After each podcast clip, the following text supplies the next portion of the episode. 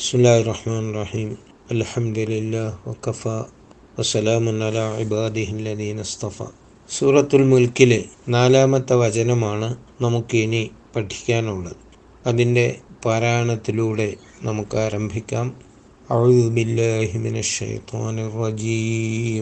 ബിസ്മില്ലാഹിർ റഹ്മാനിർ റഹീം. الشيطان الرجيم بسم الله الرحمن الرحيم ثم ارجع البصر كرتين ينقلب إليك البصر خاسئا وهو حسير صدق الله العظيم ഇതിൻ്റെ പാരായണ നിയമങ്ങളിൽ സുമ്മ എന്നിടത്ത് ശബ്ദുള്ള മീമുള്ളതിനാൽ മണിച്ച് ഓതണം സുമ്മർജിഅൽ ബസർ ثم ارجع البصر كرتين ينقلب إليك البصر ينقلب ب എന്ന് ينقلب إليك البصر خاسئا وهو حسير ഇവിടെ യങ്കലിബ് എന്നിടത്ത് ഇഖ്ഫ ഉണ്ട് ബ കുത്തുബ് ജദ് എന്ന് പറയുന്ന അക്ഷരങ്ങളിൽ ഒന്നായതുകൊണ്ട് അതിന് സുക്കൂന് വന്നപ്പോൾ യങ്കലിബ് എന്ന് പറയാതെ യങ്കലിബ്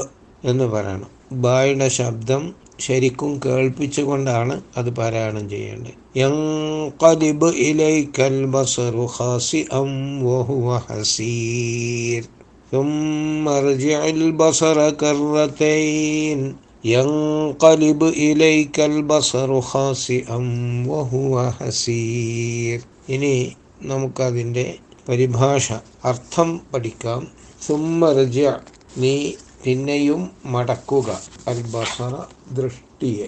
കറത്തൈനി രണ്ട് തവണ എന്നാണ് പദത്തിന്റെ നേർക്കുനേര അർത്ഥം പക്ഷേ അതിന്റെ വിശദീകരണത്തിൽ നമുക്ക് എന്താണ് ആ രണ്ട് എന്ന് പറഞ്ഞതിന്റെ പൊരുളെന്ന് മനസ്സിലാക്കാം. രണ്ട് തവണ നീ കണ്ണിനെ പിന്നെയും തിരിച്ചുവിടുക തിരിച്ചു കൊണ്ടുവരിക യങ്കലിബ് ഇലൈക്കൽ ബസറു. കാഴ്ച നിന്നിലേക്ക് തന്നെ തിരി മടങ്ങി വരും. ഹാസി അൻ അത് പരാജയപ്പെട്ട നിലയിൽ വഹുവ ഹസീറുൻ. അത് പരവശനായിരിക്കുന്നു. ക്ഷീണിതരായിരിക്കുന്നു. ക്ഷീണിതനായി പരാജയപ്പെട്ട് കണ്ണ് കാഴ്ച നിന്നിലേക്ക് തിരിച്ചു വരും. ഈ പറഞ്ഞതിന്റെ അർത്ഥം വളരെ വ്യക്തമാണ്. ആകാശലോകത്ത് സൃഷ്ടിപ്പിന്റെ ന്യൂനത തേടിപ്പോയതായിരുന്നു നമ്മുടെ കണ്ണ്. അവിടെയെല്ലാം പരതിയിട്ടും ഒന്നും കണ്ടില്ല. അതിനാൽ കണ്ണ് കാഴ്ച പരാജയപ്പെട്ട് എന്താണോ അന്വേഷിച്ചു പോയത് അത് കണ്ടെത്താത്തതിലുള്ള പരാജയം.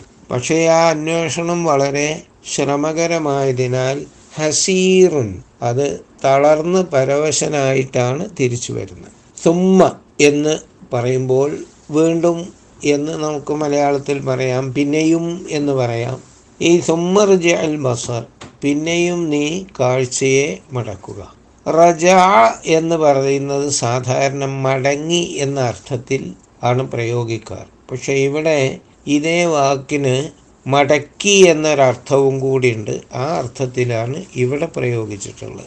സുമർജ അൽ ബസറ നീ കാഴ്ചയെ മടക്കുക.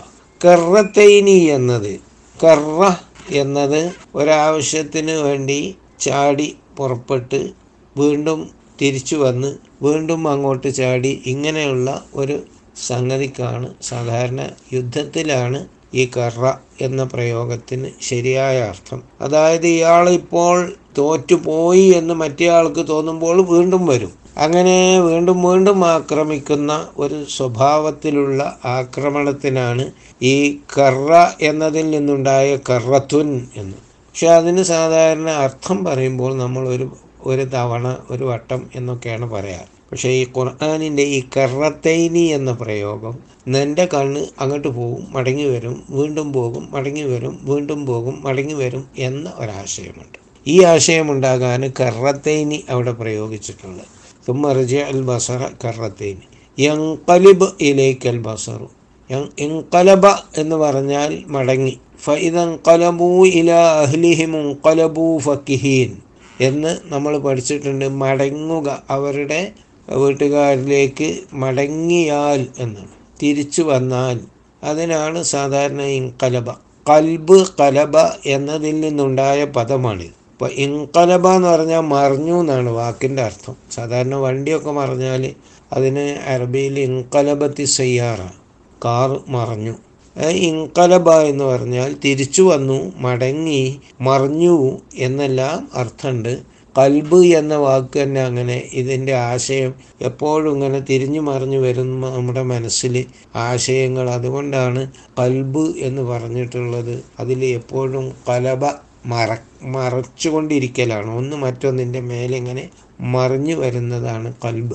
എൻ എങ്കൽബിയിലേക്കൽ ബസറു കാഴ്ച നിന്നിലേക്ക് തിരിച്ചു വരും. ഹാസി അൻ അതാണ് നമ്മൾ പരാജയപ്പെട്ടതായിട്ട് പറഞ്ഞത്. പരാജിതനായി.